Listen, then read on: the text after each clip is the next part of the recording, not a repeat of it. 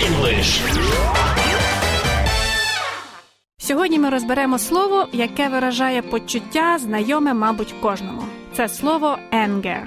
Anger означає гнів, роздратування, а також гнівити, сердити. Наприклад, He is filled with anger. Він сповнений гніву. Don't anger me. Не гніви мене. She tries to contain her anger. Вона намагається стримати гнів. English. Для опису людини у гніві є прикметник angry – сердитий, розгніваний. An angry look – сердитий погляд. Зверніть увагу: angry with – сердитий на когось. Angry at – сердитий на щось.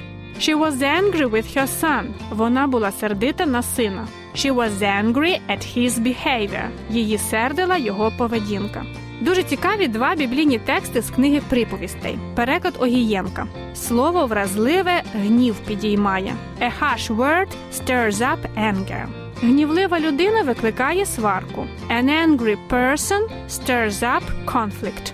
Тому, мабуть, багато хто вважає, що гнів це погане почуття, і його треба всіляко уникати. Як кажуть, contain your anger – стримуй свій гнів. Однак існує і інша думка, що гнів це одна з базових емоцій, і природна реакція, наприклад, на несправедливість, порушення певних норм і так далі. Мабуть, проблема у тому, як цей гнів виражається.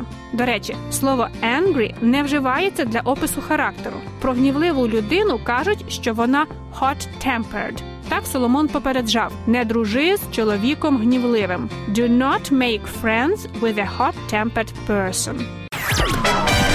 English.